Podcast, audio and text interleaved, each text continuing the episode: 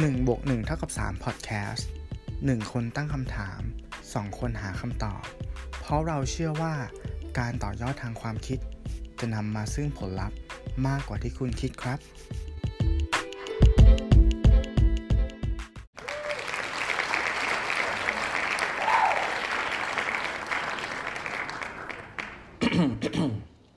ขอกล่าวสวัสดีนักศึกษาทุกท่าน กระผมอภิชาติ อาจารย์ประจำวิชาเลือกบังคับ Stay at Home วิชาอยู่บ้าน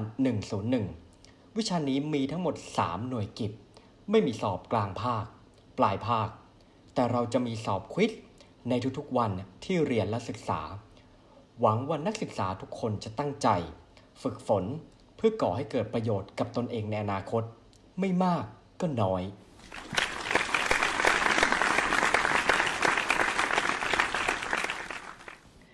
หนึ่งบนหนึ่งเท่ากับสามพอดแคสต์ EP ที่สี่สิบเอ็ด Stay at home วิชาอยู่บ้านหนึ่งศูนย์หนึ่งสวัสดีครับ ผมหนึ่งอภิชาติ ผมตู้สิวัตรครับ ครับ สวัสดีครับคุณตู้ สวัสดีครับคุณหนึ่งครับ ขอสวัสดีคุณผู้คุณผู้ฟังด้วยทุกท่านด้วยนะฮะ ขอบคุณที่ติดตามกันนะฮะ ครับผม โอเค ก่อนอื่นเลย แรงบันดาลใจที่ผมเลือกท็อปิกนี้มาเนี่ย เพราะผมรู้สึกว่าหน้าช่วงนี้ได้เป็นช่วงชีวิต หนึ่งของของตัวเราเองหรืออาจจะหลาย ๆ คนแล้วแหละว่า ได้มีอยู่แบบได้มีโอกาสอยู่บ้านนานเป็นเป็นพิเศษ ครับ โดยจะใช่เต็มใจหรือไม่เต็มใจก็ตามนะฮะ ก็ตาม อ่า เราก็เลยรู้สึกว่าในเมื่อเราถูกฟอร์สหรือเราแบบถูกเหตุการณ์ต่าง ๆ เนี่ย บีบบังคับให้เรามีความจำเป็นต้องอยู่บ้านแล้วเนี่ยและยิ่งตอนนี้เนี่ยได้ข่าวว่าวันนี้ นะฮะเราอัดวันที่ 2 มีนาคมเนี่ยเริ่มมีการประกาศเกี่ยวกับเรื่องอ่าสองเมษา curfew สองเมษากิดขึ้นใช่โอ้ยโทษใช่โทษฮะสองอ่าเมษาซึ่งจะบังคับใช้พรุ่งนี้ใช่สดสดร้อนๆเลยฮะก็มีแนวโน้มว่าก็จะยิ่งอยู่บ้านเยอะกว่าเดิมอีกนะฮะเพราะมีเรื่องของเวลามาจำกัดมากขึ้นเงี้ยใช่ครับทีนี้เนี่ยในเมื่อเราอาจจะมีทางเลือกน้อยลงในการใช้ชีวิตเนี่ยเราก็เลยคิดว่าน่าจะมาปรับมุมมองดูแล้วกันว่า การอยู่บ้านน่ะ มันสอนอะไรกับเราบ้างนะคำว่าบ้านในที่นี้คืออาจจะไม่ใช่แบบบ้านเป็นหลังเลย อาจจะมีบางคนที่อยู่คอนโดอ่าอยู่ทาวน์เฮาส์อยู่อะไรที่เป็นแบบพื้นที่ส่วนตัวเนี้ยก็อืมผมคิดว่าน่าจะมามาคุยกันได้ มาปรับใช้กันได้นะฮะหรือว่าถ้าใครมีประสบการณ์อะไรก็แชร์มาบอก พวกเราได้สนุกสนุกๆเหมือนกันนะฮะอ่าคุณตู้เป็นไงบ้างช่วงนี้ ก็สัมภาษณ์ก่อน ดีครับอ๋อผมอะนี่ แทบจะอยู่บ้าน 24 ชั่วโมงเลย ก็คือไม่ได้ออกไปไหนเลย ออกไปก็คือไปแค่อ่าซูเปอร์มาร์เก็ตครับ เพื่อซื้ออาหารมากักตุน แค่นั้นเองอืมออกกำลังกายก็ทำในบ้าน ของขาดบ้างอะไรบ้างเนี่ยเจอไหมฮะ มีครับก็เจอก็เจอ แต่เราก็คิดว่าอย่างที่บอกอะมันมันไม่ใช่น้ำท่วมเนาะ ถ้าเราไปวันนี้ไม่อ่าเจออย่างเงี้ย เราไปอีกวันสองวันมันก็เจอ แค่อาจจะอืมอืมอืมบางอย่างอาจจะหายากหน่อยครับ แต่คิดว่ามันก็ไม่ได้ลำบากขนาดนั้น อ่าโอ เคโอเค เห็นด้วยให้เห็นด้วยผมก็จะประมาณประมาณนั้นเหมือนกันนะฮะบางวันก็อย่างมากก็คือออกไปแบบ ซื้อกับคงกับข้าวซื้ออะไรประมาณนั้นแหละฮะนั่นแหละ โอเค ก็เริ่มที่ผมก่อนแล้วกันเนาะครั้งนี้ครับอืมนะฮะอย่างที่บอกแหละว่าเราไม่ได้ความรู้สึกคือไม่ได้อยู่บ้านนานแบบใช้ระยะเวลานานแบบนี้มามานานแล้วนะฮะก็เลยรู้สึกว่าเราได้เรียนรู้อะไรบางอย่างที่บางทีเรา เรามองข้ามไปอืมใช้คำว่าอย่างนั้นดีกว่านะฮะเอ่อของผมเนี่ยคำว่าการอยู่บ้านเนี่ย ผมให้นิยามของผมในช่วงนี้ว่ามันเป็นการได้ทดลองใช้ชีวิตอิสระนะฮะแต่ว่าอยู่ในกรอบเหมือน invisible เป็นกรอบที่เรามองไม่เห็นอ่า กำแพงที่มองไม่เห็นอืมใช่ แต่ว่าเราเนี่ยต้องเป็นคนที่ก่อกำแพงนั้นขึ้นมา เพื่อให้อิสระของเราเนี่ยมันวิ่งเล่นอยู่ในกำแพงนั้นนะฮะอืมอ่าอืมเพราะอะไร คืออ่าตัวเราเองผมคุณผมคุณคุณตู้หรือผมเนี่ย ก็อาจจะแบบประกอบสิ่งที่แบบเหมือนเหมือนทำเองอะไรเงี้ย ประกอบธุรกิจ เราก็อาจจะคุ้นเคยคุ้นชินกันบ้างที่ทำงานอยู่ในบ้านเนาะอืมอ่า แต่สำหรับบางท่านเนี่ยที่อาจจะปกติคือเดินทางไปทำงานเนี่ย แล้วตอนเนี้ยคืออาจจะมีการ work from home นะฮะอืมอ่าผมคิดว่าตรงนี้แหละมันอาจจะเป็นโอกาสที่เราได้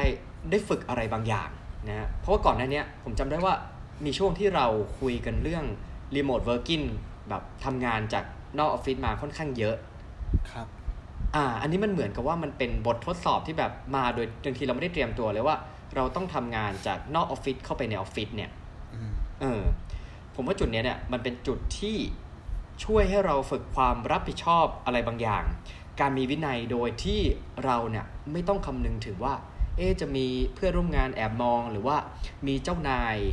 คอยสังเกตการณ์เราอยู่ไหมนะอืมใช่ และสิ่งที่ผมตกผลึกมาเนี่ยอ่าตีกรอบให้ตัวเองนะฮะ ผมรู้สึกว่าการที่เราตีกรอบให้ตัวเองเนี่ย มันดีอย่างนะฮะ เหมือนกับว่าเราสร้างวินัยให้ตนเองเนี่ย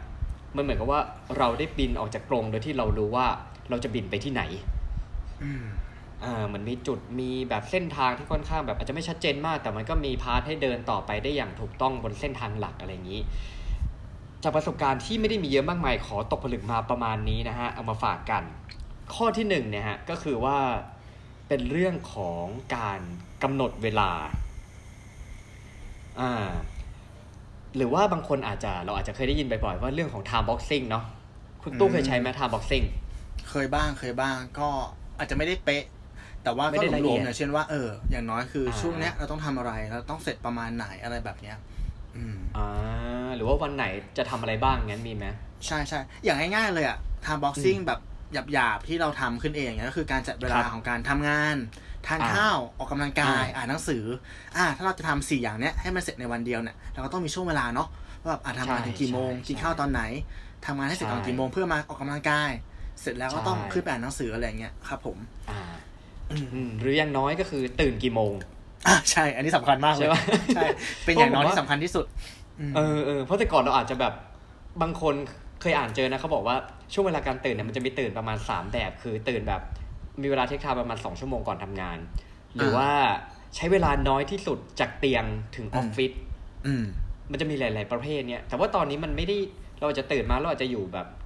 แบบเตียงอยู่ข้างโต๊ะคอมเลยอย่างเงี้ยใช่ ทีนี้เนี่ยเราจะตื่นกี่โมง เราจะตื่นมาออกกำลังกายก่อนไหมบางคนอาจจะอย่างตอนนี้ผมว่าอาจจะพยายามนั่งสมาธิอยู่อะไรเงี้ยอืมอืมเออ ผมว่าอันเนี้ยมันเป็นมันเป็นจุดที่ค่อนข้างค่อนข้างต้องให้ความสำคัญสำหรับการแบบ work from home มากขึ้นนะฮะ ใช่ครับ ข้อที่สองการอยู่บ้านเนี่ย อันนึงเนี่ยมันมีโอกาสที่จะมีหลาย ๆ อย่าง คือมันอิสระเนาะ ก็มีหลายๆอย่างอืมที่มันจะมารบกวนเราได้ค่อนข้างง่ายมาก สิ่งหนึ่งที่ผมตกผลึกมาได้เนี่ยคือ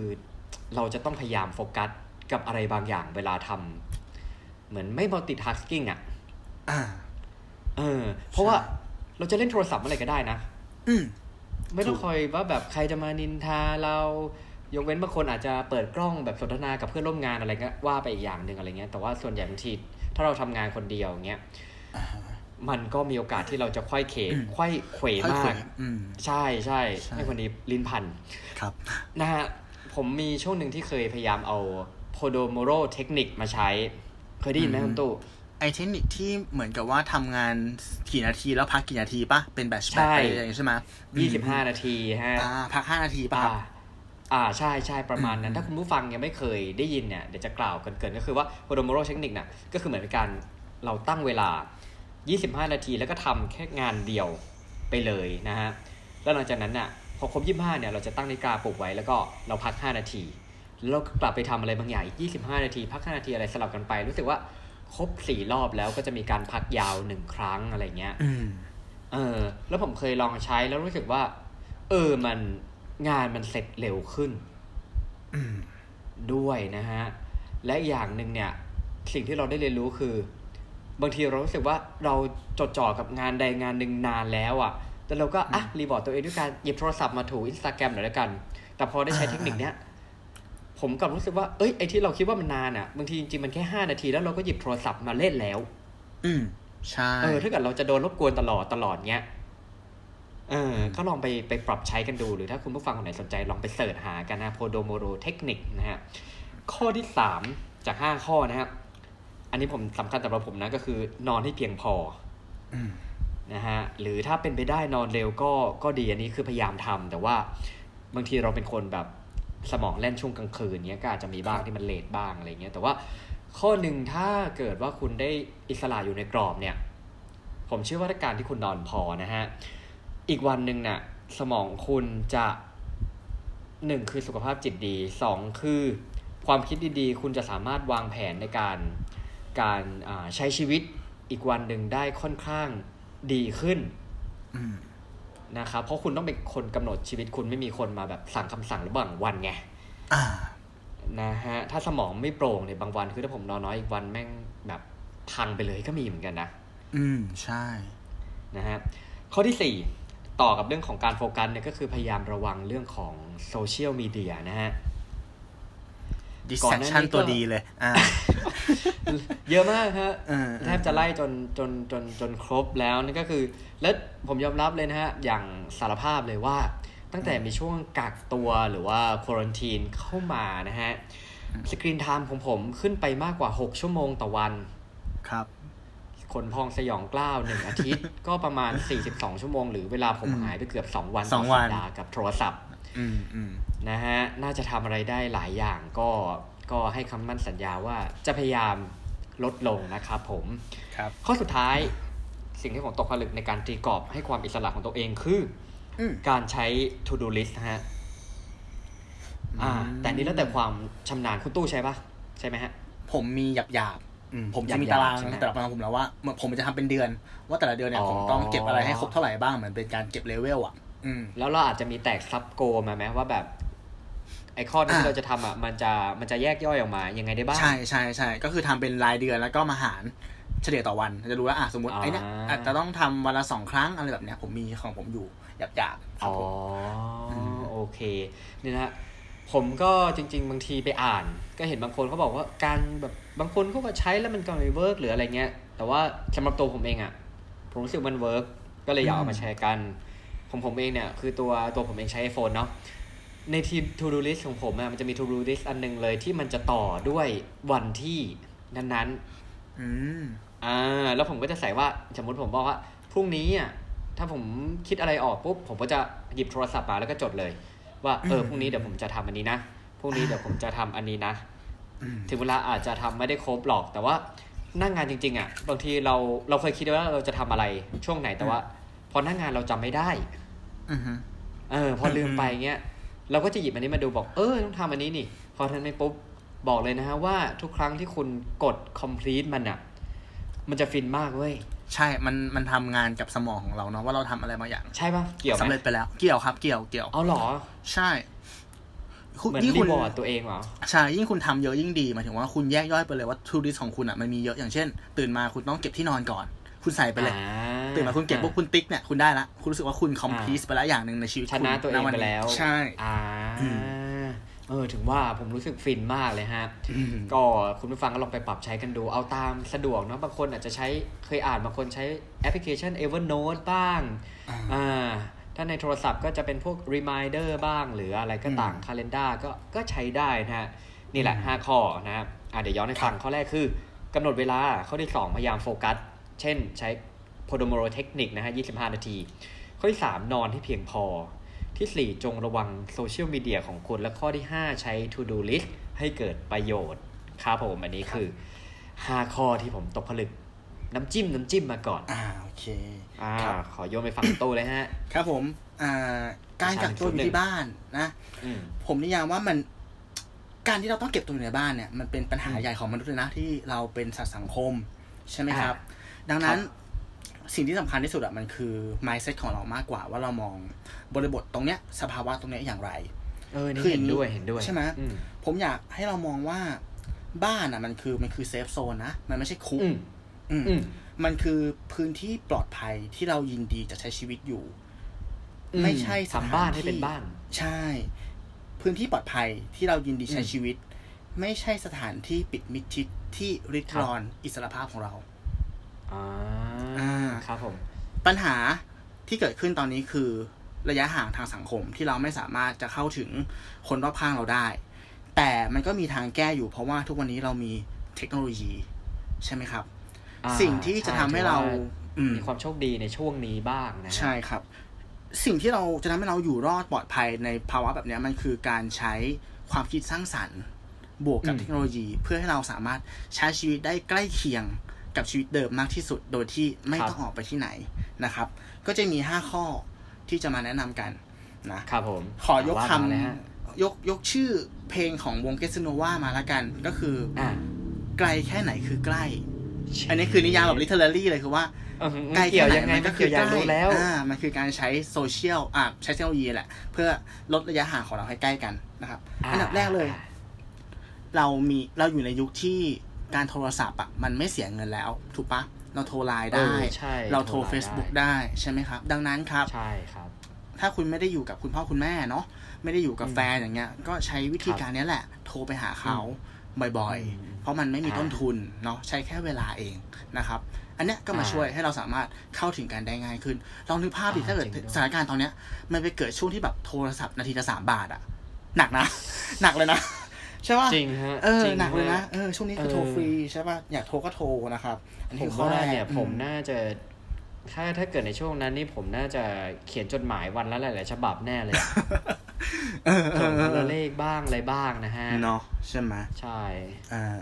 อันนี้คือข้อแรกนะครับ ข้อที่สองครับ พยายามหากิจกรรมร่วมกันนะครับ ต่อให้ไม่ได้อยู่กับเพื่อนกับพ่อแม่เนี่ย เช่นอะไรเช่น การเล่นเกมก็ได้ คุณก็อาจจะอ่าหาแพลตฟอร์มเกมสักเกมหนึ่งนะครับ แล้วก็เรียกเพื่อนมาเล่นกัน อย่างล่าสุดผมเจอเพื่อนผมเนี่ยเขาเล่นเกมดัมมี่ในใน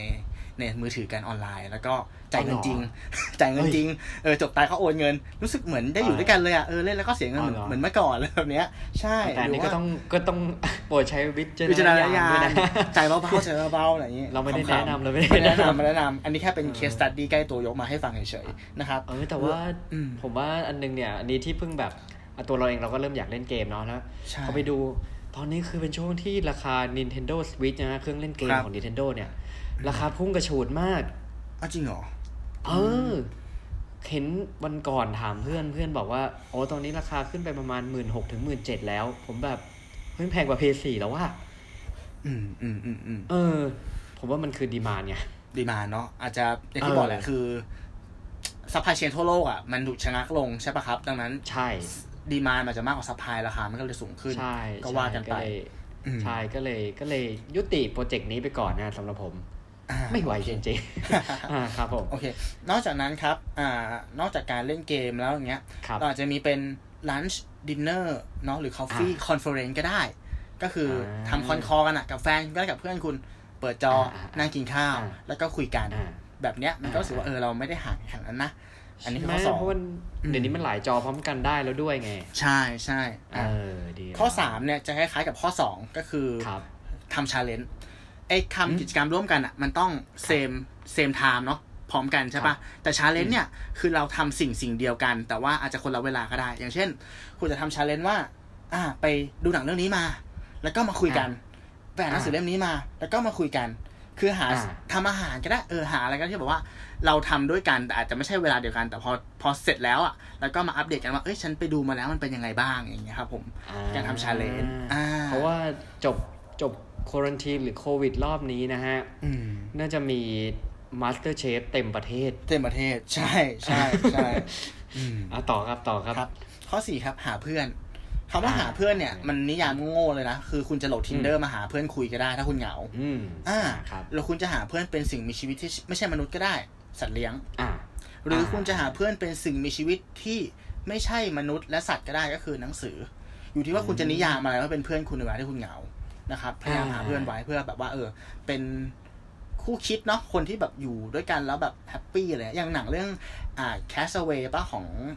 ของทอม Tom แฮงค์อะที่เขาที่ Tom เป็นคน Hanks ติดเกาะใช่ปะเขาก็เอาครับครับลูกลูกอ่าเบลูสกบอมะลพร้าวเนาะเออลูกมะพร้าวอ่ามาอ่ามมาตั้งอ่าชื่ออะไรอย่างเงี้ยนั่นแหละคุณก็ลองนิยามอ่าดูว่าเออ คุณหาเพื่อนมาอยู่กับคุณในในสถานที่ที่คุณนิยามว่าบ้านดูนะครับเพื่อจะลดความเหงาลงด้วย แล้วก็อ่าข้อที่ห้าจริงคครัรับบ ครับ อันนี้คืออยากเตือนนิดนึงก็เรื่องของของความสัมพันธ์นั่นแหละ อืมของคู่อืมรัก ถ้าอืมคุณได้อยู่กับแฟนคุณในช่วงนี้ก็ถือว่าดีไป แต่ถ้าอยู่ห่างกันก็พยายาม อย่าให้ระยะทางเนี่ย เป็นอุปสรรค หรืออมอีเวนต์มาอยู่ด้วยกัน อย่าให้การอยู่ใกล้ชิดกันทุกวันเนี่ยเป็นอุปสรรค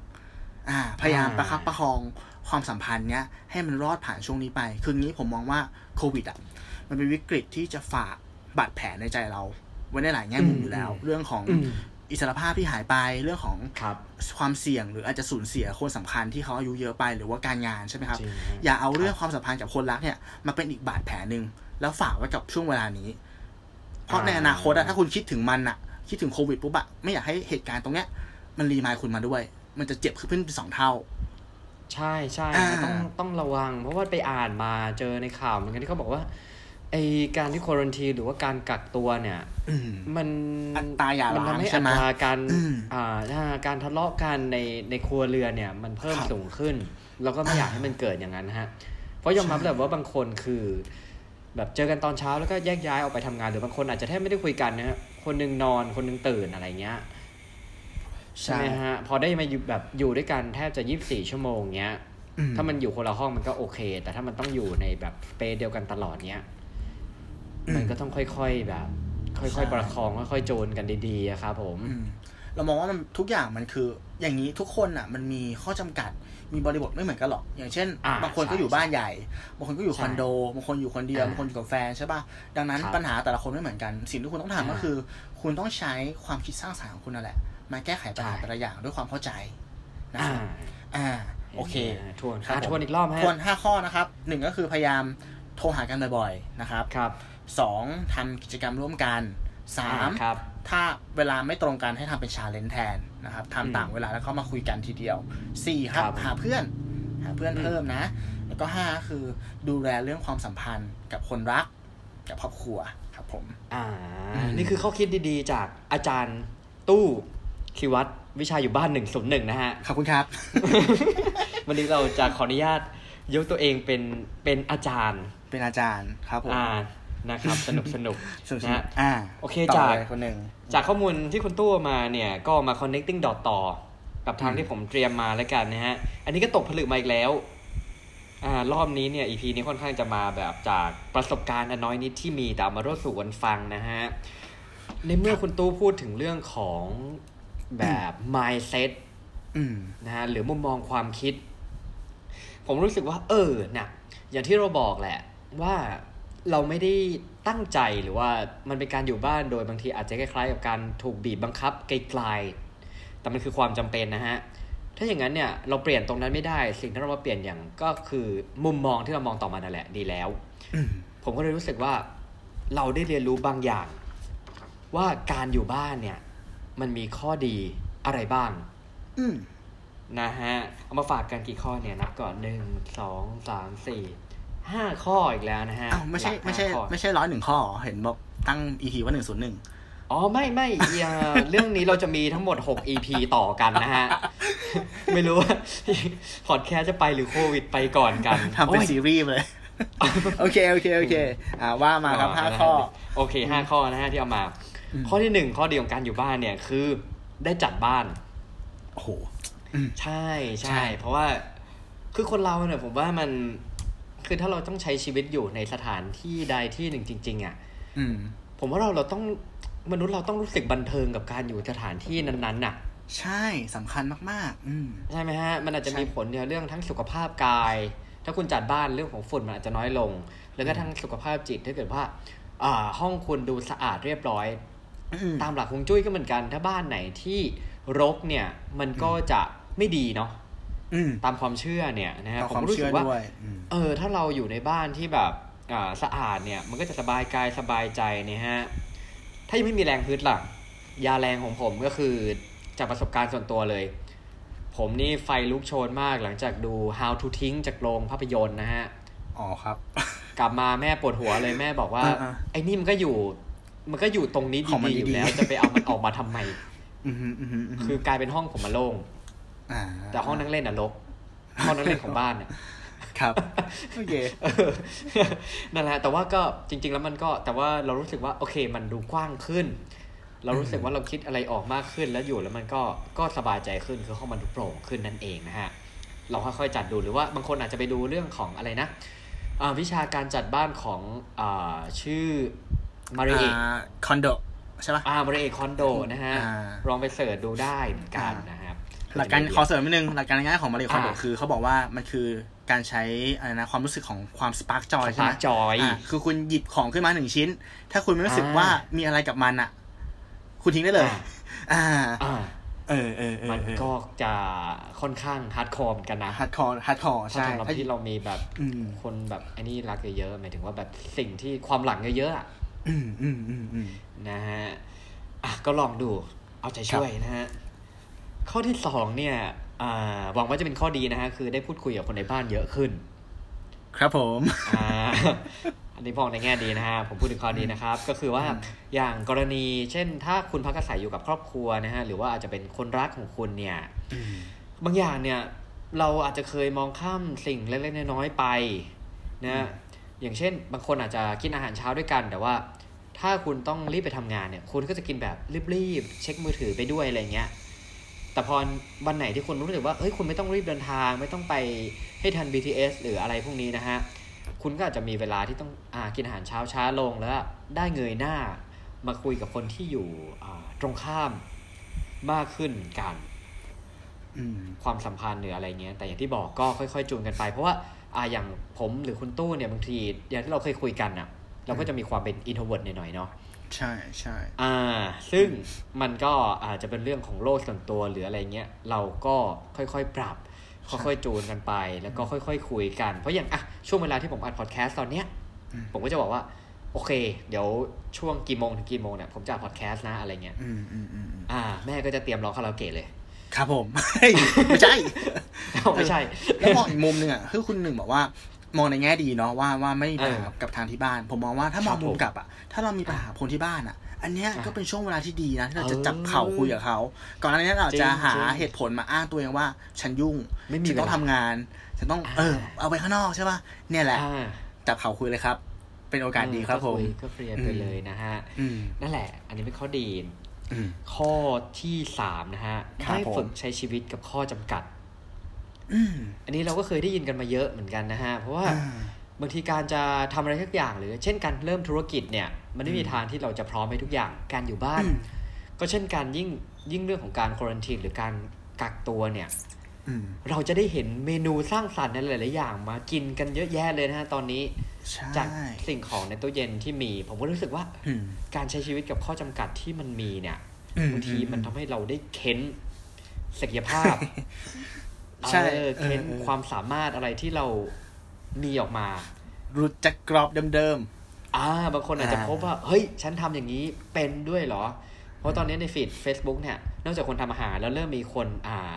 พอชำต้นไม้ให้เห็นมากขึ้นแล้วๆอืมนะฮะผมรู้สึกว่าเออมันเป็นอะไรที่ที่มีข้อดีเหมือนกันนะฮะการอยู่บ้านเนี่ยอืมข้อที่สี่นะฮะ อ่า แน่นอนได้อยู่กับตัวเองมากขึ้น อืมอ่าครับผมเสียงที่เราต้องฟังในทุกวันนี้เนี่ยอย่างที่เราเคยคุยกันไปในหลาย EP ก็คือเสียงพูดในใจเราเองอืมผมคิดว่าอันนี้มันคือโอกาสดีที่เราจะได้ใช้เวลาในการคุยกับตัวเองมากขึ้น แต่ไม่ต้องคุยเยอะนะฮะ เพราะเดี๋ยวมาอ่าจะใจนี่ไป แต่ว่าตอนเนี้ยผมยอมรับว่าบางทีเนี่ย พอเราได้อยู่บ้าน หรือมีเวลาเนี่ย เช่นก่อนนอนบางทีผมจะสมมติเราปิดทุกอย่างปิดไฟปิดอะไรเงี้ย แต่เราบางทีเราจะนอนลืมตามองเพดานเนี้ย กับความเงียบๆเนี้ยเฮ้ยแล้วบางทีมันมีความคิดอะไรดีๆ หรือบางคนอาจจะใช้การนั่งสมาธิอืมบางคนอาจจะมีไอเดียดีๆ ออกมาตอนอาบน้ำอย่างช้าอืมๆหรือว่าตอนออกกำลังกายแบบหักโหมเงี้ยอืมก็แล้วแต่จริตแล้วแต่รูปแบบกันเลยครับผม ใช่ ข้อสุดท้ายฮะ ถ้าใครยิ่งอยู่กับครอบครัวนะ ดอกจันเลยก็คือ โคตรประหยัด ถูกครับอ่าอืมอืมทุกวันนี้นี่คือกินข้าวบ้านผมอืมกินข้าวบ้าน กาแฟแคปซูลที่บ้านอืมเพราะว่าตัวเราเองเราจะเป็นคนชอบกินกาแฟในคาเฟ่เนาะครับมันเป็นความชื่นชอบส่วนตัวนะตัวผมเองอืมพอกลับมากินกาแฟที่บ้านเนี่ยเฮ้ยรายจ่ายวันหนึ่งที่มันบางทีมันหลายๆร้อยเนี่ยอืมเพราะต้องไปกินกาแฟ ค่าเดินทาง ค่าขนมเค้กค่าอะไรเงี้ยเออมันหายไปหมดเลยตรงนั้นเนี่ย ทุกวันนี้บางวันมันแทบไม่ได้ใช้ตังค์เลยอะครับอืมแล้วบางทีเราซื้อวัตถุดิบเนี่ยอ่า ราคาเนี่ยพอๆกับไปกินอาหารตามห้างแต่ก่อนเลยมื้อหนึ่งแต่ว่าเราสามารถโอ้โหกินได้หลายวันเลยนะสามวันอืมเออใช่อืมใช่ใช่แล้วยังไปยังได้แจกแบบบางทีได้แจกแบบญาติได้แจกอะไรอย่างนี้ด้วย ผมรู้สึกว่า เออมันมันเป็นการประหยัดคือในแง่หนึ่งเนี่ย คือเรากักตัวโอเครายได้บางอย่างเราอาจจะหายไป ในขณะเดียวกันรายจ่ายมันก็เริ่มจะตกลงมาให้เกิดความ balance มากขึ้นถึงแม้มันอาจจะไม่ได้ชดเชยทั้งร้อยเปอร์เซ็นต์ก็ตามนะครับ เออ แต่มันก็ยังมีข้อดีอยู่นะ นี่แหละฮะห้าข้อจากหนึ่งร้อยหนึ่งข้อนะฮะ โอเคห้าข้อเดี๋ยวสรุปให้ฟังคือข้อแรกเนี่ยข้อดีของการอยู่บ้านของผมคือหนึ่งได้จัดบ้านนะฮะครับสองคือได้พูดคุยกับคนในบ้านมากขึ้นสามได้ฝึกใช้ชีวิตกับข้อจำกัดที่เรามีสี่คืออยู่กับตัวเองมากขึ้นและห้าคือประหยัดครับผมอ่านี่คือที่ผมมาฝากกันนะฮะครับผมเนี่ยทางคุณตู้ ใจตรงกันเลยครับ ผมก็เฮ้ย นิยามเหมือนกันว่าเฮ้ยการที่เรากักตัวเนี่ยมันคือการอยู่บ้านเนาะคก็รับเลยเป็นผมน่าตกผลึกเหมือนกันว่า เราควรจะจัดบ้าน ซึ่งอ่าสิ่งที่ผมตกผลึกมาเนี่ยมันคือการจัดบ้านสามหลังครับ อ่า ที่เราเฮ้ยมีอยู่นะครับทุกคนมีบ้านสามหลัง ผมเชื่ออย่างนั้นอ่าลองมาฟังกันครัดูบว่าผมแต่ละหลังอะคืออะไรบ้างนะไม่ครับผมไม่ใช่บ้านเล็กบ้านน้อยใช่ไหมฮะเอ้อไม่ใช่ไม่ใช่ไม่ใช่ไม่มีโอเคไม่มีโอเคอ่าเราอ๋อไม่มีรักนะเดียวฮะเดียวโอเคครับผมโอเคครับครับผมโอเค บ้านหลังแรกครับครัก็บคือบ้านของเราเนี่ยแหละ อืมอ่าคือที่ที่คุณต้องอาศัยอยู่ในการกักตัวเนาะซึ่งตอนเนี้ยหลับนอนหลับนอนใช่อ่าบ้านบบ้านหลังเนี้ยมันกลายเป็นโลกทั้งใบของคุณไปละอ่าถูกไหมบเพราะคุณไม่ได้ออกไปข้างนอกครับดังนั้นครับครับ บ้านที่รกสกปรกเนี่ย กับบ้านอืที่มเป็นระเบียบอะมันส่งผลกับจิตใจเราเนี่ยคนละเรื่องเลย แล้วมันส่งผลแบบเออจริงๆเป็นระยะยาวด้วยคือถ้าบ้านมันรกมันเละเนี่ย มันก็จะกัดกินใจเราเหมือนมะเร็งนะดังนั้นโคตรขาย ใช่ ผมก็เลยคิดหลักการสามสอมา สะอาสาดมสองสะดวกอ๋อสบายนะครับอ๋อสะอาดแรกก็คือทำบ้านให้สะอาดครับอ่กวาดถูมันนะไอ้ตรงที่ไม่เคยกวาดไม่เคยถูเนี่ยก็ยกออกมา ตู้เตอร์อะไรเงี้ย มันจะช่วยในเรื่องของฝุ่นใช่ป่ะแล้วก็ใช่ห่างไกลโรคด้วยเนาะ เออยิ่งคนใช่ที่แบบว่าอยู่กันหลายๆคนแล้วมีโอกาสออกไปข้างนอกเงี้ยการที่เราหมั่นเช็ดถูบ้านบ่อยๆเนี่ยมันจะดีในเรื่องของสุขภาพกาย แล้วก็สุขภาพใจด้วย อันนี้ข้อแรกลองให้หันไปมองดูแอร์อยู่ที่เปิดนะฮะว่าฟิลเตอร์ล้างล่าสุดเมื่อไหร่ ใช่อะไรที่เคยคิดจะทำแต่ไม่ทำสักทีอะตอนนั้นได้ทำละทำเถอะอ่านะาโอเคจริงฮะจริงฮะอ่าครับผมข้อสองสะดวกนะครับ สะดวกอืมในที่เนี้ยยังไงมันคือการสะดวกในการทำกิจกรรมต่างๆ อ่า อย่างเช่นครับสะดวกในการทำงาน หมายความว่าไง คุณก็ต้องจัดโซนโซนหนึ่งอะขึ้นมาเพื่อทำงาน อืมอืมอืมไม่ใช่ออสะดวกเขาว่ามันจะห็นต้องตีครับความเพราะว่าดีๆ ใช่สะดวกเขาว่าคืออะไรเอาคอมขึ้นมาทำงานบนเตียงนอน ไม่ใช่นะครับ ผมอันนี้ไม่ใช่นะครับ work from base เออครับอ่า ให้มันสะดวกกับการทำกิจกรรมต่างๆอย่างนั้น คืออย่างนี้ จริง ๆแล้วอะ บ้านอะอ่ามันทำงานกับสมองเราแบบหนึ่งเว้ยเพ ราะมันคือคอมฟอร์ทอ่าโซนดังนั้นมันเป็นครับสถานที่ที่ไม่เหมาะเลยกับการทำงานจริงทุกวันเนี้ยจริงๆแล้วการที่เราออกไปข้างนอกเพื่อทำงานอะมันคือการหนีออกจากความสบายตรงนี้แหละไอความที่แบบอยู่บนโซฟาแล้วอยากกินช็อกโกแลต อยากจะดูซีรีส์อะไรเงี้ยอ่าใช่อ่าดังนั้นเราต้องดีไซน์อะมุมในการครับทำงานหรือว่ามุมในการอืมอ่านหนังสือ หรือมุมในการทำกับข้าวให้มันให้มันสร้างความรู้สึกที่อยากจะทำอย่างนั้นจริง ๆ ขึ้นมาให้ได้นะครับอ่าใช่คือผมอ่า ผมจะเห็นเพื่อนหลายคนเลยตอนนี้ที่ใน Facebook เนี่ยมีการแชร์รูปโต๊ะทำงานตัวเองที่บ้าน เออมันมีความน่ารักแล้วก็หลาย ๆ คนเนี่ยเขาก็อ่าพยายามบรรจงตกแต่งโต๊ะให้แบบสวยนะบางคนแบบแต่ง ผมว่าสวยกับโต๊ะทำงานที่ออฟฟิศอีกอะอะเอางี้ดีกว่า อืมอืมอืมอืมเออเพราะนี่มันเหมือนเป็นรู้สึกขว่าองของเราเนาะเป็นบ้านของเราอ่าใช่ไหมใช่มีอืมแบบต้นมงต้นไม้มีอะไรอย่างนี้นะฮะเอาง่ายคือมันมีอันนี้แพผมชชั่นอะใช่มันดูมีแพชตัวผชั่นมเองเนี่ยตั้งแต่อืมเริ่มกักตัวนะฮะ ผมได้ผมได้ฝึกทำขนมปังด้วย จริงเหรอครับอืมเออ คือมันเป็นความสะดวกที่แบบ อะไรที่คิดว่าจะทำแล้วไม่มีโอกาสได้ทำเนี่ยอ่าไม่ได้ทำวันนี้ไปซื้ออมสายกีตาร์มาเดี๋ยวจะเปลี่ยนละอ๋อเออ จากที่แบบ เอ้ย เดี๋ยวก่อนแล้วกัน ไม่ได้เล่นหรอกเออออะไรเงี้ย อะ ตอนนี้ดีดีดีมีเวลานะฮะ ก็เลยโอเคนั่นแหละ อ่า โอเคครับ ข้อสุดท้ายครับก็คือสบาย สบายเนี่ยสบายมันหมายถึงว่า สบายใจที่จะอยู่ ก็คืออยู่ในบ้านหลังนั้นแหละ ผมมองว่าไอความสบายเนี่ย มันคือผลรวมของ x กับ y x คือสะอาด y คือสะดวก ถ้าเราทำบ้านให้มันสะอาด มันสะดวก มันเป็นอ่าเป็นที่เป็นทางเนาะ เป็นกิจลักษณะอืมความสบายใจที่อืมอยู่อะมันก็จะมานะครับผมอ่าอ่าอ่า ซึ่งไอเนี้ยอาจจะเพิ่มเติมไปด้วยก็ได้ เช่นว่า คุณอาจจะหาต้นไม้มาปลูกเนาะ หาสัตว์มาเลี้ยงอ่าเออครัหาบ เฟอร์นิเจอร์ใหม่ๆเข้ามาให้มันดูแบบเออสบายใจอะไรอย่างเงี้ย เพราะเราไม่รู้เลยอ่าว่า เราต้องใช้เวลากับสถานที่ตรงเนี้ยยอมรับแล้วอีกอีกนานใช่เท่าไหร่ใช่ไหมก็ทำให้มันอยู่ในสภาวะที่แบบน่าอยู่ที่สุดอะลองดูนะครับ ลองดูาอืมใช่ใช่ครับผม อันนี้ก็จบไปสำหรับบ้านหลังแรกอืมบ้านหลังแรกนะฮะยังแน่ครันบผมขนาดนี้สามสองมีอะไรบ้างนะฮะอ่าอ๋อสะอาดสะดวกอาดสบายสะดวกเอาโอเค เอาไปปรับใช้ครับกันผมนะนักเรียนอ่า บ้านหลังที่สองครับ มันคือบ้านที่อยู่ในบ้าน บ้านหลังเนี้ยบ้านที่อยู่ในคือบ้านบ้านที่เราเนี่ย เอาตัวเองเข้าไปอยู่ในนั้น เกือบทั้งวัน มันคืออะไรครับ มันคืออ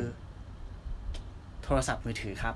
มันคืออาคอมพิวเตอร์ครับ ฉะนั้นครับอ่าเราควรจะจัดระเบียบสิ่งของพวกนี้ด้วยนะครับผมอ่าอะอย่างครับคอมผมเนี่ย หลายๆคนอาจจะมีหน้าจอเดสก์ท็อปที่มันเละเทะนะ ช่วงเนี้ยก็หาเวลาจัดให้มันสวยงาม ซึ่งอ่า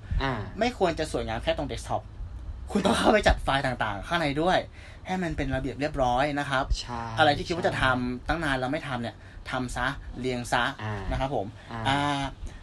หนังโป๊ที่เคยเก็บไว้ไฟล์ไหนไม่รู้ อ่า ลองทำ challenge ดูหามันให้เจอ ว่าอยู่ไหนในคอมพิวเตอร์หรือใช่ไหมหรืเน็อตก็แรงอันนี้เขาดูสตรีมมิ่งแล้ว เออเนาะจริงแล้วก็จริงเปลี่ยนอ่าเปลี่ยนเรื่องนะฮะเข้าเปลี่ยนเรื่องโอเคเนี่ยอันที่สองก็คือสมาร์ทโฟนนะครับสมาร์ทโฟนอ่าก็สมาร์ทโฟนอ่าเข้าไปเคลียร์พวกแชทเนาะพวกเบอร์มือถือใช่ครับอ่ารูรูปปจับได้นะฮะอ่าเพราะว่าต้องรูปเนี่อยยู่ด้วยกันใช่นานเออใช่ใช่เขาเข้าถึงมือถือง่ายมากเลยคุณเปลี่ยนรหัสรหัสไหนให้เรียบร้อยหลอกอ่าแล้วก็รูปเนาะลองไปเคลียร์ดูว่าไอ้รูปที่เราถ่ายไว้แบบสิบรูปท่าเหมือนกันเนี่ยลบออกไปไหมสักเก้ารูป หรือใช่เข้าไปดูเนี่ย เราจะเจอรูปที่เรา อยากจำกับลืมหรืออยากลืมกับจำก็ได้ อาจจะรีมายอะไรบางอย่างนะครับอ่าแล้วก็สำคัญมากๆเลย แอปที่ไม่ได้ใช้ลองไปเช็คดู อะไรใช้ไม่ใช้อ่าลบไปซะนะอ่าจัดคผมระเบียบแอปพลิเคชันอะครับคุณหนึ่งอ่าอ๋อเอ่อเรื่องของรูปในโทรศัพท์ อันหนึ่งที่อยากจะไอ้นี่ก็คือว่าจริง ๆ แล้วโทรศัพท์เราไม่ได้ช้าฮะอ่าแต่ว่ารูปเรามันเยอะไปก็ใช่แบ็กอัพใช่กันด้วยนะฮะอืมเออบางทีเพราะว่าเครื่องมันก็มีความจำแบบจำกัดแหละและเดี๋ยวนี้คือ คุณภาพกล้องของโทรศัพท์มันก็พัฒนาขึ้นไปเนาะใช่ทำให้ไฟล์และความละเอียดของรูปเนี่ย มันชัดก็จริงแต่ว่ามันก็กินพื้นที่ค่อนข้างเยอะเหมือนกันนะฮะ ก็ก็ backup กันดูละกัน ใช่ครับ ครับผม อะโอต่อขยายต่อเรื่องได้การจัดระเบียบเรื่องของแอปพลิเคชันนะครับ ครับ แอปพลิเคชันที่มันจะ distract เวลาของเราเนี่ย อืม Facebook IG นะ Line อืมพยายามครบครับเลยฮะเออ เก็บมันไว้ในที่ที่มันเข้าถึงยากๆหน่อย ควรจะ ซ้อนโฟลเดอร์ก็ได้ แล้วก็เอาไปหลังๆ หรือเอาไปอยู่หน้าที่มันหายากๆ เพราะว่าไอแอปพวกเนี้ยเวลามันมีการแจ้งเตือนอะเราเห็นอยู่แล้วตรงหน้าอ่าจอมัน ใช่ปะอ่าพยายามครับเอาให้มันอยู่ในที่ที่ไปถึงยากเราจะได้ลดลดลด step ลดเวลาลดจำนวนการใช้ในแต่ละวันลงนะครับการเปิดใช่ไหมใช่ใช่ใช่การเปิดมันอ่าอ่าอืมคืออ่าผมมองว่าอ่าไอ้พวกเนี้ยมันคือแอปที่เหมือน time machine อะอะ เออคุณนั่งเล่นแป๊บเดียวแบบเวลาแม่งหายไปแล้วชั่วโมงหนึ่งอะไรเงี้ยเงยหน้าออกทีไอ้เหี้ยหายไปแล้วชั่วโมงหนึ่งอย่างที่บอกใช่ปะตอนนี้สกิน time ผมระเบิดระเบ้อมากเลยฮะ ใช่ไหมอืม อืมอืมอืมอือ่าคุณก็ควรจะจำกัดเวลาในการเล่นด้วยนะครับ แอปพวกนี้นะพยายามตั้งเวลากับตัวเอง แล้วก็มันตั้ง limit ผมตมอง time ได้นะฮะ ในโทรศัพท์อ่าโอเคอืมโอเคโอเค ดีครับลองมาดูแล้วก็ผมว่าควรหานาฬิกาจริง ๆ มาใช้ด้วย พยายามอย่าใช้ ผมว่าเดี๋ยวนี้หลายคนเป็นคือเช็คเวลาจากหน้าจอมือถืออะ ซึ่งบางทีเช็คแล้วไปเจอ notification เนาะสุดท้ายก็เข้าไปเล่นอยู่ดีอ่าแบบเนี้ยจริงอืมฮะอีกอันหนึ่งลองดูคือลองดูพวกแอปช้อปปิ้งครับ ช่วงเนี้ยเราครับต้องจำกัดรายได้เนาะพยายามอ่าลบแอปพวกนี้ทิ้งไปเลยก็ดี เพราะอย่างนี้ผมมองว่าบางทีอะเรามีแอปช้อปปิ้งใช่ปะเราผูกบัญชีไว้เรียบร้อยอะอืมเราไปเจอโฆษณาเว้ยใน Facebook อะไรเงี้ยอืมอืมอืมมันกดทีนึงอืมแมันกระโดดไปในแอปช้อปปิ้งเลย เหมือนแบบเรากดใช่แค่ใช่สามสี่ใช่ครั้งมาซื้อแล้วอะฉะนั้นการลบอืมแอปช้อปปิ้งออกไปก่อน มันทำให้เรามีเวลายังคิดยังยังทำมากขึ้นนะครับ อ่า ให้อืมคือสร้างอุปสรรคสร้างอุปสรรคใช่ใช่อ่าสร้างอุปสรรคสสร้าร้างงกำแพงอุปสรรคเออกว่าก่อนที่มันจะหักบัตรเครดิตของเราไป ถูกต้องครับผม อ่านะฮะแล้วก็อันนี้อันนี้อืมครับเอามาแชร์กันมีเพื่อนผม อ่า จัดแอปพลิเคชันตามสีเจ๋งเออเฮ้ยเพื่อนใช้ไอโฟน เอออ่าแล้วผมแบบอ๋อเฮ้ย พอเราพอเพื่อนเห็นเพื่อนจัดแล้วผมแบบเฮ้ยเออว่ะแต่ละแอปมันมีสีของมันแล้วก็แบบ คือสมมุติว่า iPhone มันก็จะสไลด์แบบเป็นหน้าๆเนาะแอปพลิเคชันใช่อะใช่อ่าอ่าแต่ละหน้าของเพื่อนผมอะคือแอปมันจะเป็นสีเดียวกันหมดเลยอืมสมมติ Facebook ก็อาจจะอยู่หน้าเดียวกับทวิตเตอร์นะฮะ Vimeo อะไรเงี้ยมันจะสีฟ้าไปหมดทั้งอันแล้วแบบเออจริง ๆ มันก็สวยดีนะโอ้แต่ว่าอืมขยันดีเหมือนกันนะฮะอืมเนี่ยแหละคแล้วรับก็เลยบอกคืเอ้าเวลาแล้วไม่กลัวหาไม่เจอเหรออืม บอกเอ้าก็ลากลงมาแล้วก็ search สิ บอกเออว่ะโอเค มีเออความ art นะครับเออแล้วก็มีความว่างเนี่ยถือว่าเอถืออแล้วว่าโหดสวยดีด้วยนะว่าเออใช่เออเผื่อใครไปลองใช้กันดูนะฮะอ่าโอเค รีมาร์คอะสุครับสุดท้ายในข้อสองนะครับ ครับคุณควรจะหาแพ็กเกจมือถือหรือเน็ตที่มันเหมาะสมกับช่วงเวลานี้ด้วยนะครับ บางคนเมื่อก่อนอยู่ข้างนอกเนาะไม่ค่อยได้ใช้มือถืออ๋อใช้เน็ตเยอะเออตอนนี้เราใช้เน็ตเยอะขึ้นแล้วเนี่ยพยายามโทรไปปรับเปลี่ยนนะครับโปรโมชั่นนะให้เหมาะสม จะได้ลดอ่าลดรายจ่ายด้วยครับอันนี้ก็คือข้อสองก็คือบ้านในบ้านเพราะส่วนใหญ่เราก็ใช้ Wi-Fi เนาะอ่าใช่ลองดูลอง manage ดูใช่ครับผมข้อสามอ่ามันคือบ้านที่อยู่ในบ้านที่อยู่ในบ้านนะครับโอ เค มันก็คือผมมองว่าอันเนี้ยมันคือบ้านที่เราสร้างตัวตนเสมือนขึ้นมา ใช่ครับ ผมพูดถึงแพลตฟอร์มต่างๆ นั่นเอง อ่า อ่า ก็คือพวกโซเชียลเน็ตเวิร์กนะครับ อ่า YouTube อะไรอย่างเงี้ย Spotify ครับ อันดับแรกเลยคือ อย่างที่บอกว่า สมองเราอะ มันไม่ได้ทำงานเป็นเส้นตรง ดังนั้นการรับข่าวร้ายเกี่ยวกับโควิดทุกวันมันจะทำให้เรารู้สึกแย่แบบเป็นทวีคูณ ดังนั้นครับ คุณควรจะเข้าไปเนี่ย จัดการอัลกอริทึมของ Facebook ของ YouTube ใหม่ โดยการที่เข้าไปดูในเพจที่คุณเคยกดไลค์อะเราไปเคลียร์มาซิว่าเพจไหนมันไม่โอเค หรือเพจไหนที่คุณไม่ได้สนใจแล้วอะพอคุณทำเสร็จเนี่ยคัดไว้ไม่กี่อย่างออกมาหน้านิวฟีดอีกครั้งนึงคุณจะตกใจมากเลย คุณจะเจอข้อมูลที่คุณอยากจะอยากจะดูเท่านั้นอะไรแบบเนี้ยไปคลีนิ่งมัน อ่า ใช่ YouTube ก็เหมือนกันครับ ลองไปดูว่าไอเพจที่เคยกดต่างๆเนาะ อันไหนที่มัน มันไม่เหมาะสมวัยแล้วอะไรเงี้ยอะไรที่เราแบบเคยสนใจตอนนี้ไม่สนใจแล้ว หรืออะไรที่เคยดีแต่ไม่ดีแล้วเนี่ยไปเคลียร์มันซะนะครับ อืมครับผมผมอันนี้เสริมแล้วกัน ผมรู้สึกว่าสถานการณ์ที่มันเกิดขึ้นเนี่ย มันทำให้เรื่องของ FOMO หรือว่า fear of missing out อะมันรุนแรงมากขึ้น เพราะว่าเราเริ่มมีการตื่นตระหนกกันมากขึ้นนะฮะทุกวันนี้จริงมันก็ดีแหละ เพราะว่าเราจะได้ป้องกันตัวเองนะครับแต่ว่าบางทีเราต้องแบบมาตามข่าวกันแบบ เรียลไทม์เลยว่าแบบว่า เฮ้ยเออตอนนี้มันมีข่าวอะไรบ้าง แล้วก็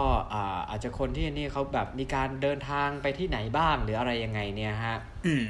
แต่พอยอมรับว่าสมมติดูทีวีเงี้ยแล้วเราลองมาสังเกตอะบางทีข่าวที่ อ่าเช้ากลางวันเย็นนะฮะสรุปว่าข่าวที่พูดเนี่ย เป็นข่าวเดียวกัน อ่าเข้าใจเข้าใจ เออแล้ว อันนี้คือคำถามที่ผมสร้างขึ้นมาเองนะฮะ ใครแบบอาจจะถูกหรือผิดอันนี้ก็ก็ก็อาจจะมองได้หลายแง่ คือเราจะสามารถใช้ชีวิตได้เหมือนกับสมัยก่อนที่เรารับข่าวสารแค่วันละครั้งทางหนังสือพิมพ์ได้หรือเปล่า ถ้าอย่างนั้นอะเราจะถือว่าเราไม่อัปเดตหรือตกข่าวอะไรไปไหมนะฮะ เพราะว่าทุกวันนี้เนี่ยสิ่งที่เราตามนะครับ ก็คือว่าจะเป็นเรื่องของอจำนวนผู้ติดเชื้อเนาะ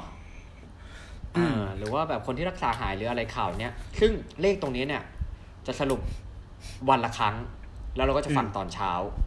อืม อ่า ส่วนข่าวอื่นๆที่ตามมามันเป็นข่าวยิบย่อยที่แทรกเข้ามาระหว่างระหว่างข่าวมาเสริมมาเสริม หรือว่าอาจจะเป็นข่าวที่เอามาพูดวนพูดวนอะไรเงี้ย ก็ลองลองพิจารณาดูดีๆนะฮะเสพได้แต่ว่าก็เอาจริงก็คือ ต้องดูเรื่องของสุขภาพจิตเราด้วยละกัน ใช่ เพราะมันทำให้เราเครียดโดยไม่รู้ตัวนะฮะ อืมจริงครับ อืมอืมอ่านี่อยากเสริม ครับผมโอเค ข้อสุดท้ายของข้อสามเนาะอ่าจะเสริมนิดนึงก็คือว่า YouTube เนี่ยตอนนี้มันคือประตูในการเปิดออกไปสู่โลกภายนอกของเราอ่าอืมเมื่อก่อนอะ ผมผมไม่ค่อยได้ใช้หรอกใช้ทีก็คืออาจจะ search เพลงฟังอะไรเงี้ยตอนนี้พอว่างแล้วเนี่ยเรารู้สึกว่าเฮ้ย YouTube มันเป็นห้องสมุดว่ะ ถ้าเรามีเวลาคิดกับมันนิดนึงอะ แล้วลองเลือก keyword ที่จะ search เข้าไปในแต่ละวันอะ มันมีอะไรให้ค้นหามากมายเลยนะ ก็เลยจะลองชวนคุณผู้ฟังเนี่ยคนหนึ่งอะมาทำเป็น YouTube ทีมเดย์กันแล้วกัน สนุกสนุกคุณอยากตั้งตีมว่าอ่าวันจันทร์คุณอยากจะดู YouTube เกี่ยวกับเรื่องลี้ลับ อ่าฆาตกรรมซ่อนเงื่อนอะไรเงี้ย วันอังคารทำอาหารไหมอ่า วันพุธประวัติศาสตร์เออเหมือนจัด category ของแต่ละวันน่ะแล้วคุณก็หาข้อมูลใน YouTube เกี่ยวกับนั้น แล้วคุณจะเจอพวกเพจต่างๆเยอะแยะมากมายเลย มันเป็นการเรียนรู้แบบนึงด้วยผมว่าในศาสตร์ที่มันหลากหลาย คุณจะได้รู้กว้างไงรู้กว้างเออ นั่นแหละก็ลองไปทำกันดูครับผมสนุกสนุกเพราะผมว่ามันอีกทางหนึ่งสมมติว่า เช่นสมมติวันนี้วันหนึ่งอ่านดูคลิปท่องเที่ยวเงี้ยผมว่ามันเป็นประตูบานหนึ่งที่เหมือนเราได้ออกไปท่องเที่ยวได้นะใช่เออดู YouTube เรื่องแล้วก็อาจจะอ่านหนังสือเงี้ยเออนะฮะเพราะว่ายอมรับว่าตอนนี้ก็แอบคิดถึงคิดถึงโลกแบบ การเดินทางบ้างหรือว่าแอบคิดถึงการไปเดินห้างเหมือนกันนะอืม สิ่งที่เราเคยมีเนาะเออตอนนี้มันโดนริบรอนไปก็โอเค จริงสู้ๆทุกคนครับผมครับครับอะสรุปให้ผมฟังหน่อยฮะ แล้วก็คุณผู้ฟังฟังด้วย โอเคครับ อ่าข้อสามเนาะคืออืมบ้านในบ้านเนี่ย เราก็ควรจะจัดการนะครับอัลกอริทึมต่างๆ ใน Facebook ครับใน YouTube ในอ่า Twitter เนาะจำกัดอ่าข่าวสารที่มันไม่จำเป็นออกไปนะครับ เลือกปริมาคณรับที่มันพอเหมาะพอสมนะอืมแล้วก็ จำกัดเวลาในการเข้าถึงมันด้วยนะพยายามตั้งเวลากับตัวเองนะครับ อย่าแบบอย่าอ่าใช้มันเป็น time machine แล้วก็ YouTube ครับ พยายามหาข้อมูลในครับแขนงต่างๆ หลากหลาย ดูให้มันแบบเป็นความรู้ของชีวิตอะแล้วก็ทำให้เราอ่าไม่เบื่อด้วย ครับผม อ่าครับผมอ่าประมาณนี้ อันนี้ขอเสริมแล้วกันถ้า YouTube เอ่อตอนนี้บางทีถ้าผมดูก็จะเสิร์ชคำว่าเสิร์ชไปเลยฮะ minimal house อืมเออ แล้วก็จะมีคลิปที่แบบคนที่จัดบ้านแบบเรียบๆสวยๆ นะฮะ แล้วก็โต๊ะทำงานสวยๆเนี่ย แล้วก็เปิดเพลงคลอเบาๆเนี่ย บางทีดูไปดูมาเราอาจจะอยากจะลุกขึ้นมาแต่งบ้านของเราให้สวยก็ได้นะอืมอืมอ่า ลองดูเลย มีคลิปแบบนี้เยอะอยู่เลยฮะ ครับผม นะครับ โอเคครับอืมมาถึงเรื่องสุดท้ายที่ผมเตรียมมาของวิชาอยู่บ้าน 101 EP นี้นะครับผมไม่พูดถึครังบมีหลาย EP นะฮะ EP นี้แหละเออเดี๋ยวคุณผู้ฟังจะเบื่อก่อนนะฮะ ก็คือว่า อ่าอย่างที่บอกเนี่ยเรื่องของการจัดบ้านเนาะแล้วเอ่อที่ผมเคยไปอ่านเจอนะฮะมีคุณหมอเคยบอกเหมือนกันว่า บางทีการที่เขาจะบำบัดคนป่วยเนี่ยอืมเขามักจะใช้สีเข้ามาช่วยอืมและสีหนึ่งในนั้นเนี่ยนะฮะจะเป็นสีอะไรไม่ได้ สีเขียวครับผม สีเขียวเหรอครับอ่าอ่าเขาว่าสีเขียวนั้นเป็นสีแห่งความหวังนะฮะเมื่ออมสายตาได้สัมผัสกับสีเขียวเนี่ยก็จะทำให้รู้สึกสดชื่นหรือเพิ่มพลังใหม่ๆในชีวิต เราอาจจะเคยได้ยินว่าบางทีถ้าเราตั้งทำงานที่คอมนานๆเนี่ยอ่าถ้าสักชั่วโมงหนึ่งเราอาจจะลุกขึ้นไปแล้วก็ไปยืนดูต้นไม้ ยืนดูอะไรอย่างเงี้ยสายตาเราก็จะได้พักผ่อนจากความเหนื่อยล้านะ ไม่ใช่ต้นไม้ในวอลเปเปอร์โทรศัพท์หรืออะไรอย่างงี้นะฮะ ก็คือต้องไปดูแบบจริง ๆ นะครับอืมถ้างี้ก็เลยเอาคอนเทนต์ที่มาฝากกันเนี่ยก็คือ 10 ต้นไม้ที่สามารถปลูกในห้องนอนได้อืมอ่านะฮะอืม ยอมรับเลยฮะว่าผมเชื่อเหลือเกิน ผมคุณตู้และคุณผู้ฟังบางท่านเนี่ยเติบโตมากับยุคที่เชื่อว่าต้นไม้เนี่ยจะคายคาร์บอนไดออกไซด์ในเวลากลางคืน ครับ จริงไหมฮะ ก็ก็ก็อย่างนั้นบอกว่าใช่ไหมหรือไม่ใช่เออใช่เออไม่ใช่อย่างนั้นนะไม่ใช่เหรอเออมันมันมันเป็นปมในใจมันคือจริงๆมันใช่เออเว้ยอ่าแต่ว่ามันแบบมันไม่ใช่ทั้งทั้งหมดเนี่ยมันคืออามีมีบางพันธุ์ที่ ที่เป็นต้นไม้ฟอกอากาศอ๋อโอเคอ่าโอเคผมยอมรับเลยก่อนที่ผมจะสามารถเอาต้นไม้บางต้นเนี่ยเข้ามาในห้องนอนได้เนี่ย ผมก็ต้องมีการเจรจาต่อรองกับอ่าคุณพระมารดาในระดับหนึ่งเหมือนกันเพราะครัเขาบแบบผมเดี๋ยวกลางคืนจะหายใจไม่ออกนะลูก เดี๋ยวจะเออมีเออสัตว์เลื้อยคลานเดี๋ยวจะอะไรพวกนี้เราก็อ่าไม่เป็นไรหรอกแม่ก็ค่อยๆนี่ไปนะฮะอันนี้ก็เลยมาฝากกัน10ต้นไม้ที่ปลูกในห้องนอนได้นะครับ อันนี้คอนเทนต์ขออนุญาตอ้างอิงมาจาก เป็นบล็อกที่ชื่อว่าเพื่อนลี่นะฮะ .co ครับนะฮะสิต้นเราไปดูว่ามีอะไรบ้างนะฮะอืมมาจากเริ่มที่10เลยเพราะว่านี่ปลูกง่ายคือผู้ด่างครับอืมอืมอ่าผู้ด่างนี่ปลูกจริง่ายปลูกง่ายจริงอ่าปลูกน้ำก็ได้ ปลูกดินก็ได้นะฮะอันนี้ผมอืมผมปลูกอยู่ครับเอามาวางบนโต๊ะทำงานนี่แหละ เล็ก ๆ ในแบบแจกันเล็ก ๆ นะฮะข้อที่9อันนี้ก็ปลูกในห้องนอนเหมือนกันตอนนี้ผม แล้วขึ้นง่ายด้วยก็คือลิ้นมังกร อือหืออ่าถ้าใครนี่ก็ลองไปจดชื่อไว้นะฮะ แล้วก็ลองไปเสิร์ชชื่อตามจะได้เห็นตามรูปลิ้นมังกรราคาไม่สูงด้วย แล้วก็ปลูกค่อนข้างง่ายเหมือนกันนะฮะ อันนี้ต้นใหม่ของผมเริ่มงอกขึ้นมาแล้ว ข้อที่8เปเปอโรเนียนะฮะ อันนี้ไม่ได้ปลูกนะฮะ ข้อที่ 7 เดลี เดลีนี่มีดอกด้วยนะฮะ ดอกสีขาวสวยมากนะฮะ อันนี้ปลูกอยู่เหมือนกันอืมข้อที่ 6 เขียวหมื่นปีมอันนี้อาจจะมาแนวสายมู ครับความสนุกอย่างหนึ่งเนี่ย ถ้าคุณได้ไปลองเดินตลาดต้นไม้สักครั้งอาจจะรอหลังจากเหตุการณ์การกักตัวหมดลงเนาะครับ คุณจะค้นพบความครีเอทของคนไทยฮะว่า ต้นไม้เนี่ยเป็นความเชื่อได้ เพราะคุณจะได้พบแบบช้อนเงินช้อนทอง อืมอืมอืมอืมเศรษฐีหมื่นล้านอ่าวาสนาอืมอะไรก็ตามแล้วแต่ที่คุณอยากจะเอามาเสริมดวงในด้านไหนก็ก็ไปดูกันนะฮะ ครับ เออ แต่ผมปลูกต้นช้อนเงินช้อนทองและเหี่ยวนี่ก็ไม่แน่ใจว่าจะเป็นยังไงเหมือนกันนะฮะส่วนข้อที่ห้านะฮะต้นที่ห้าคือต้นจังนะฮะสั้น ๆ เลยจัง ข้อที่สี่ซนาดูอันนี้ผมปลูกไว้หน้าบ้านนะฮะข้อที่เอ้ยไม่ใช่ ไม่ใช่ ข้อที่อ่าข้อที่สามอืมอันนี้น่าจะเคยเห็นกันบ่อยคือมอนสเตอร่านะฮะตระกูลฟิโล ถ้าใครไม่ชัวร์ก็เขาเรียกว่าใบฮิตเตอร์ใบฮิจะปปลูสกเตอร์ตามเหรอร้านกาแฟเยอะ เออ ถ้าไปอ๋ออีอีเกียก็จะมีใบที่เป็นใบปลอมอยู่อะ อืมอืมอ่าลองไป search ดูก็ได้มอนสเตอร่าแล้วคุณจะ อ๋อ ต้นนี้หรอกเหรออะไรเงี้ยอืมนะฮะ ข้อที่สองนะฮะ ข้อที่สองคืออันดับที่สองเนี่ยไทรใบสักอันนี้ร้านกาแฟก็ปลูกเยอะ แต่ยอมรับว่าปลูกยากเหมือนกันเอาใจยาก แล้วก็ค่าตัวน้องค่อนข้างแพง